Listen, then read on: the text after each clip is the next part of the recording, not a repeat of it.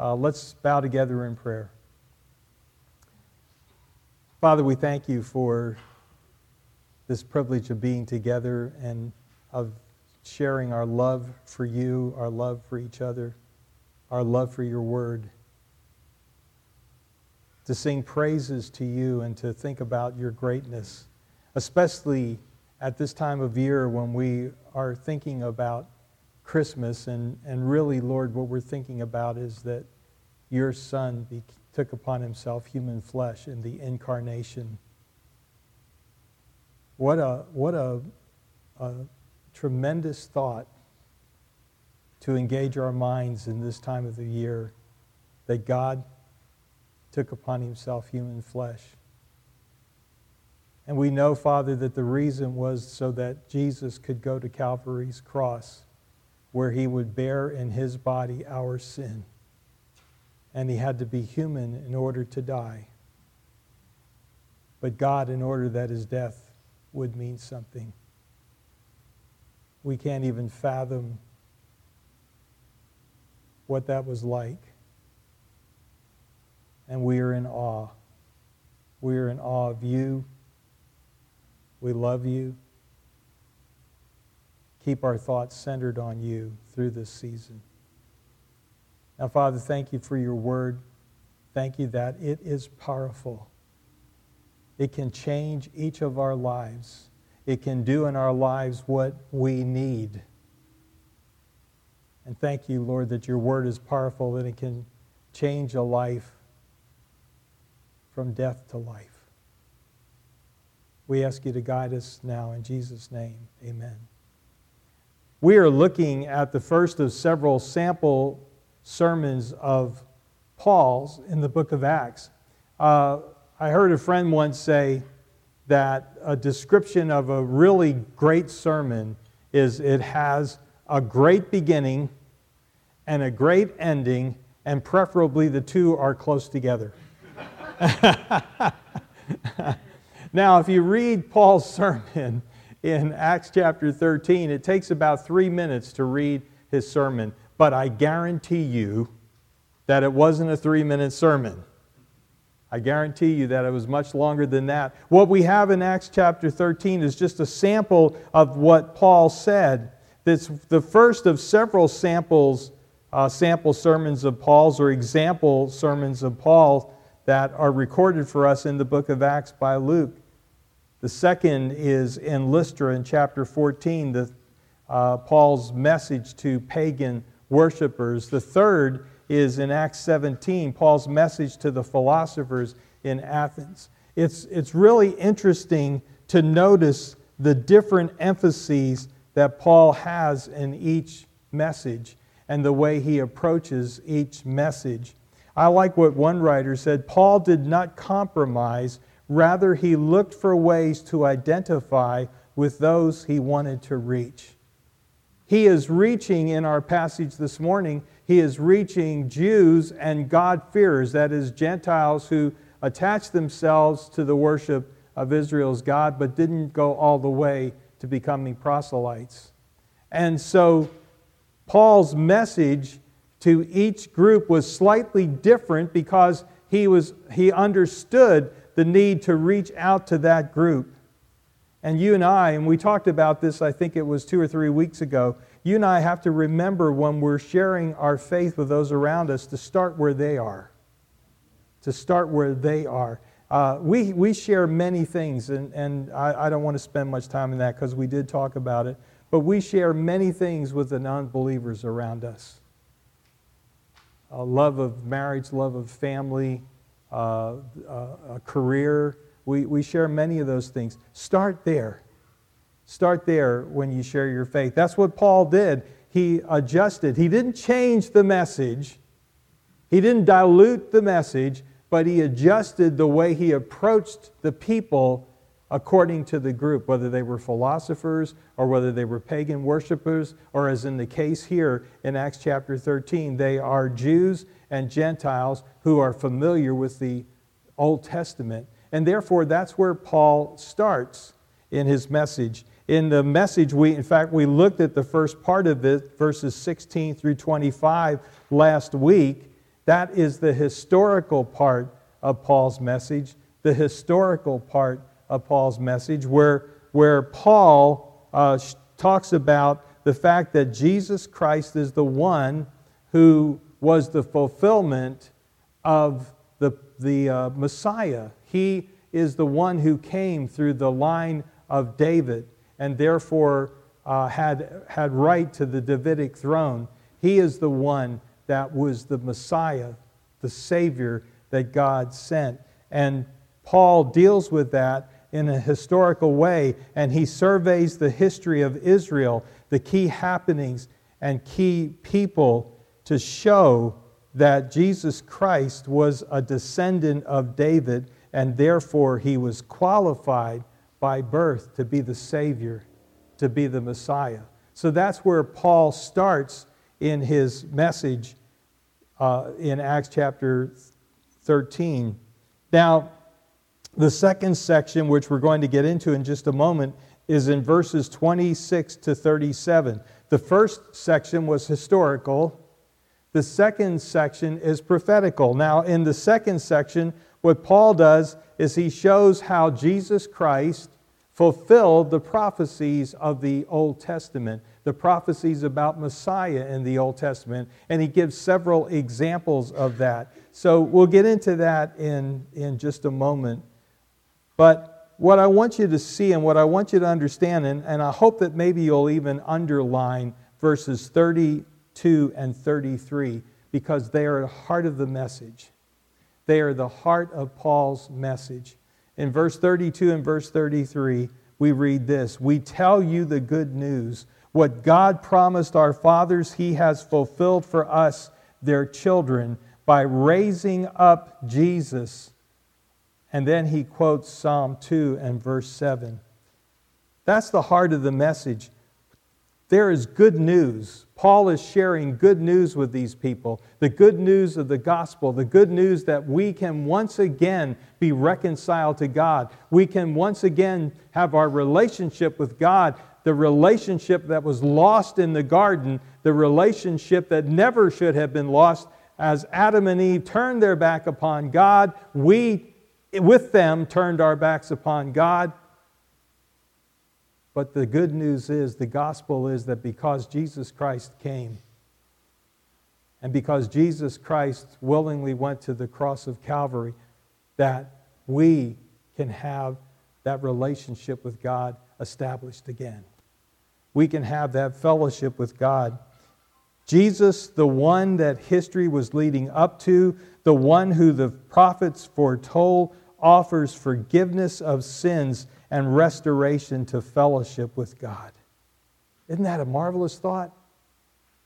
Jesus, the one the prophets foretold, the one that history was leading up to, the one who fulfilled in his genealogy, the one who fulfilled the prophecies about Messiah, in him, you and I can have the forgiveness of sins we can have the forgiveness of sins. We can be restored to God. That's just an amazing, amazing thought. Jesus died our death so that we wouldn't have to die the death that he did. Well,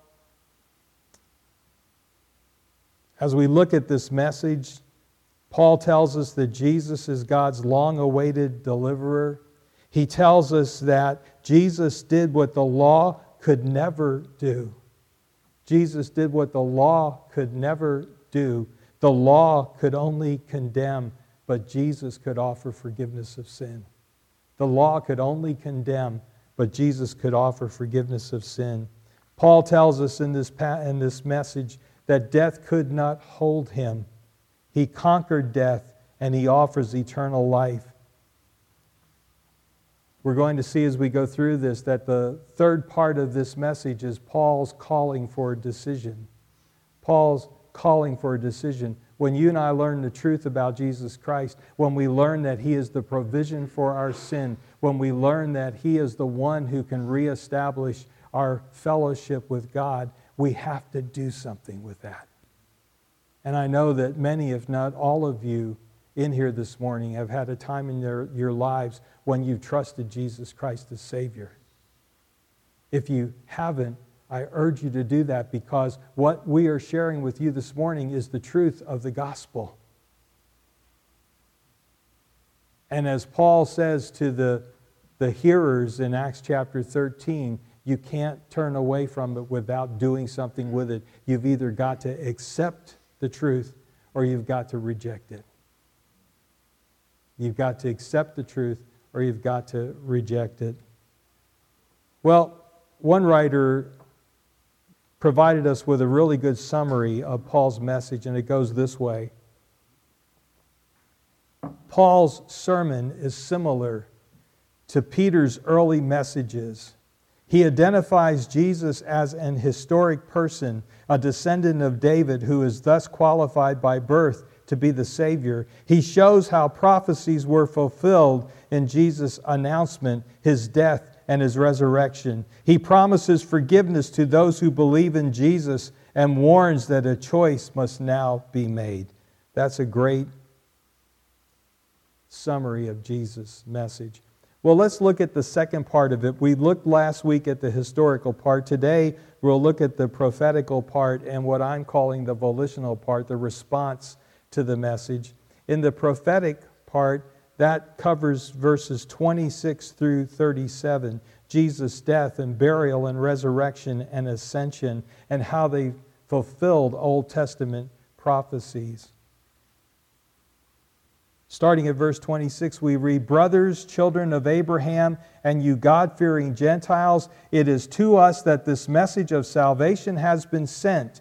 The people of Jerusalem and their rulers did not recognize Jesus, yet in condemning him, they fulfilled the words of the prophets that are read every Sabbath. Though they found no proper ground for a death sentence, they asked Pilate to have him executed. When they had carried out all that was written about him, they took him down from the tree and laid him in a tomb. But God raised him from the dead and for many days he was seen by those who had traveled with him from Galilee to Jerusalem. They are now his witnesses to the people. We tell you the good news. What God promised our, for, our fathers, he has fulfilled for us, their children, by raising up Jesus. As it is written in the second psalm, You are my son. Today I have become your father. The fact that God raised him from the dead, never to decay, is stated in these words I will give you the holy and sure blessings promised to David.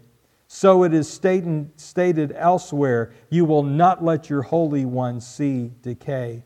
For when David had served God's purpose in his own generation, he fell asleep. He was buried with his fathers, and his body decayed. In other words, David could not have been the Messiah. He's in the grave, his body decayed.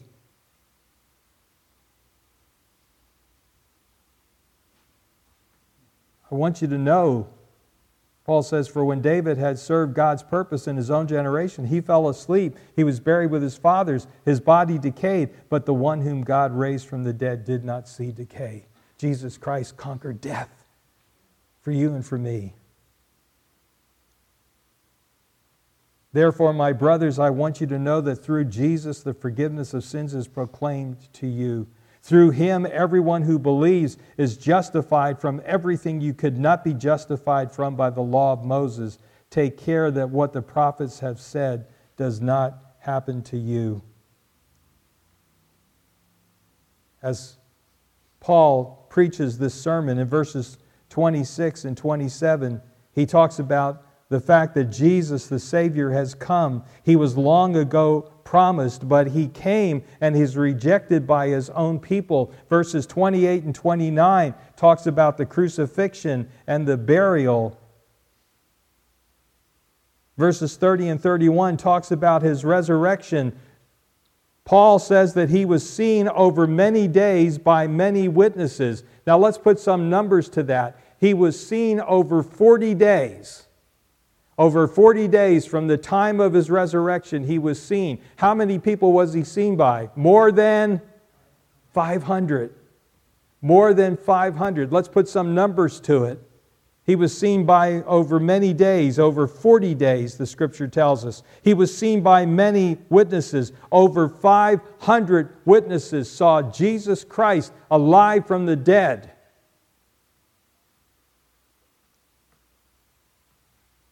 Paul talks about that in 1 Corinthians 15. What Paul is basically saying to these people is you may reject the evidence, but you may not tamper with the evidence. You can reject the evidence, and if you do, you do it at your own peril. Eternity hangs in the balance if you reject God's truth if you reject God's only provision for, son, for sin, you will reject at your own peril, but you may not tamper with the evidence. There is evidence. Jesus Christ came, He lived, He died at our hands but death couldn't hold him. He's resurrected from the dead and he's ascended into heaven. Now, there are many people that believe that this section not only talks about his life, his death, his burial, his resurrection, and his ascension, but it also, in saying, stating in verse 33, he has fulfilled for us their children by raising up Jesus that phrase, raising up Jesus, is an interesting one. It doesn't necessarily just refer to the resurrection. Now, later on in that same passage that we just read, he is going to refer to the resurrection. He is going to make it clear in verse 34, for instance, the fact that God raised him from the dead. The modifier there, from the dead, lets us know that he is talking resurrection there. But the phrase raising up Jesus in verse 33 could easily refer to his incarnation. That is, God raised up Jesus in the sense that he sent him to this earth to take upon himself human flesh. Now, the reason I, I mention that is this is not a Christmas message, but that is the message of Christmas. This is not a Christmas message, but that is the message of Christmas. That's what Christmas is all about. Let's not forget it with all in when we in the midst of all the tinsel and the lights and the gifts and all of those things. Let's not forget what we are celebrating is God coming to earth. Think about it. What an amazing thing. God came to earth. God took upon himself human flesh. Uh, there's a couple of things that really, that really drive that home, and I, I want to share them with you. Because, again, this isn't a Christmas message. You'll get one in a couple of weeks. But this is not a Christmas message. But I dearly love Joseph, Bayly, Joseph Bayly's A Psalm for Christmas Eve. Many of you may be familiar with it. Praise God for Christmas. Praise him for the incarnation, for word made flesh. I will not sing of shepherds watching flocks on frosty night, or angel choristers. I will not sing of stable bear in Bethlehem, or lowing oxen, wise men trailing distant star, with gold and frankincense and myrrh. Tonight I will sing praise to the Father who stood on heaven's threshold and said farewell to his Son as he stepped across the stars to Bethlehem and Jerusalem. And I will sing praise to the infinite, eternal God who became most finite, a baby, who would one day be executed for my crimes. Praise him in the heavens. Praise him in the stable. Praise him in my heart. That's, that's what we're celebrating, folks. I can't even imagine the enormity of it. Permit me one more quote having to do with the season. Vance Havner, one of my favorite writers, said this In all the confusion and commercialization of Christmas these days, we are more than likely to lose Christ. Let us never forget that God sent not merely a prophet, a philosopher, a leader to meet the world's needs. he gave his only begotten Son. Remember at Christmas that the gospel is not that Jesus came or that he lived or that he taught. He could have done all that, but if he had returned to the Father some other way than by Calvary and the open tomb, we would still be in our sins. Thank God he was born, but he was born to die and live again that we might live forever. That's the essence of Paul's message.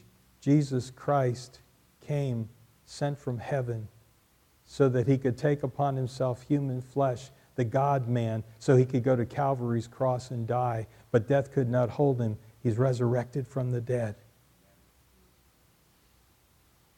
And he's ascended into heaven. And because he did that for us, we can have the forgiveness of sins. That's the glorious thing. We can have the forgiveness of sin. Therefore, verse 38, my brothers, I want you to know that through Jesus the forgiveness of sins is proclaimed to you. Through him, everyone who believes is justified from everything he could not be justified from by the, by the law of Moses. That is an amazing statement. The poverty of the law of Moses, the fact that the law of Moses, the Mosaic law, could not save, it could only condemn.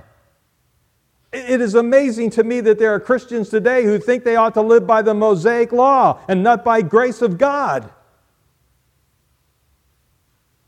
The Mosaic law could not save. That's the reason that year after year after year after year after year animals were sacrificed. Why? Why didn't they do it once and stop? Because the blood of bulls and goats could never provide you and me with the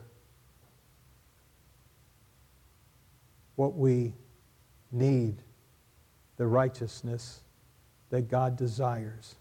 Only the death of his son and putting our faith in him could give us the righteousness that God desires as God looks at us through the righteousness of his son. No longer sees our sin, but sees our, the righteousness of his son because we have put our faith in him. Bulls and goats couldn't do that. Bulls and goats couldn't do that. You know, we had an interesting reminder of this the other night at Awana. Some of you who were here might remember there was a big old lamb out in our parking lot. Sheep, sheep, about that high. Well, it wasn't a lamb. It was, it was a sheep. Thought, was Passover coming or what? Uh, who, who, who's, yeah, who? No. Three things, three things, because I, I, oh, I need to Steve, you, you praised me too soon about giving you enough time. Three things, real quickly, that Paul is saying here. Jesus took care of the sin problem. Jesus took care of the sin problem. They could have the forgiveness of sins. You and I can have the forgiveness of sins. And I know that most of you, maybe all of you, have trusted Jesus as Savior. Your sins are forgiven. Your sins are forgiven. Jesus took care of the sin problem. Number two, the second thing Paul is saying here is that Jesus did what the Mosaic law could never do. Jesus did what the Mosaic law could never do. The law could not justify, it could only condemn. In fact, Paul wrote the book of Galatians, which that's the theme of the book of Galatians. Paul wrote that book shortly after he ended this first missionary journey, where he deals with that very issue. It could only condemn the law. The law could only condemn. It could not justify. It could not make us righteous. Dikaiao is the word righteous or righteousness. It means to set right with God on the basis of faith. It means to make righteous. it means to declare righteous. When you and I put our faith in Christ, God declares us righteous. Wow. Wow. That's, that's an amazing thing. Warren Wiersbe said justification is the act of God whereby the, he declares the believing sinner righteous in Jesus Christ. It's our standing before God. The third thing here, and there's so much we could say about it, The third thing that Paul is saying here is we must not reject the truth. We must not reject the truth. He says, Through him, everyone who believes is justified from everything they could not be justified from the law of Moses. Take care that what the prophets have said does not happen to you. And he quotes Habakkuk 1:5. Look, you scoffers, wonder and perish, for I'm going to do something in your days that you would never even believe, uh, believe even if someone told you. Just a real quick reminder in the book of Habakkuk, the people of God are asking, God, why do you let us look on injustice? Why do you let us look on sin? Why do you do that? Why don't you do something about it? And God says, Good news, gang, I am. I'm raising up the Babylonians who are going to come and capture you. That's what he says. I mean, that's a paraphrase, but that's what he says. See, they rejected the truth of God and they suffered the consequences because of it. And what Paul is saying to them in his day and what he is saying to us in our day don't reject the truth. If you reject the truth, you will pay the consequences. And they're too great. Well, let's stop there and bow in prayer. Father, thank you. Thank you for your son, Jesus. Thank you for sending him. May we celebrate him at this season. In Jesus' name, amen.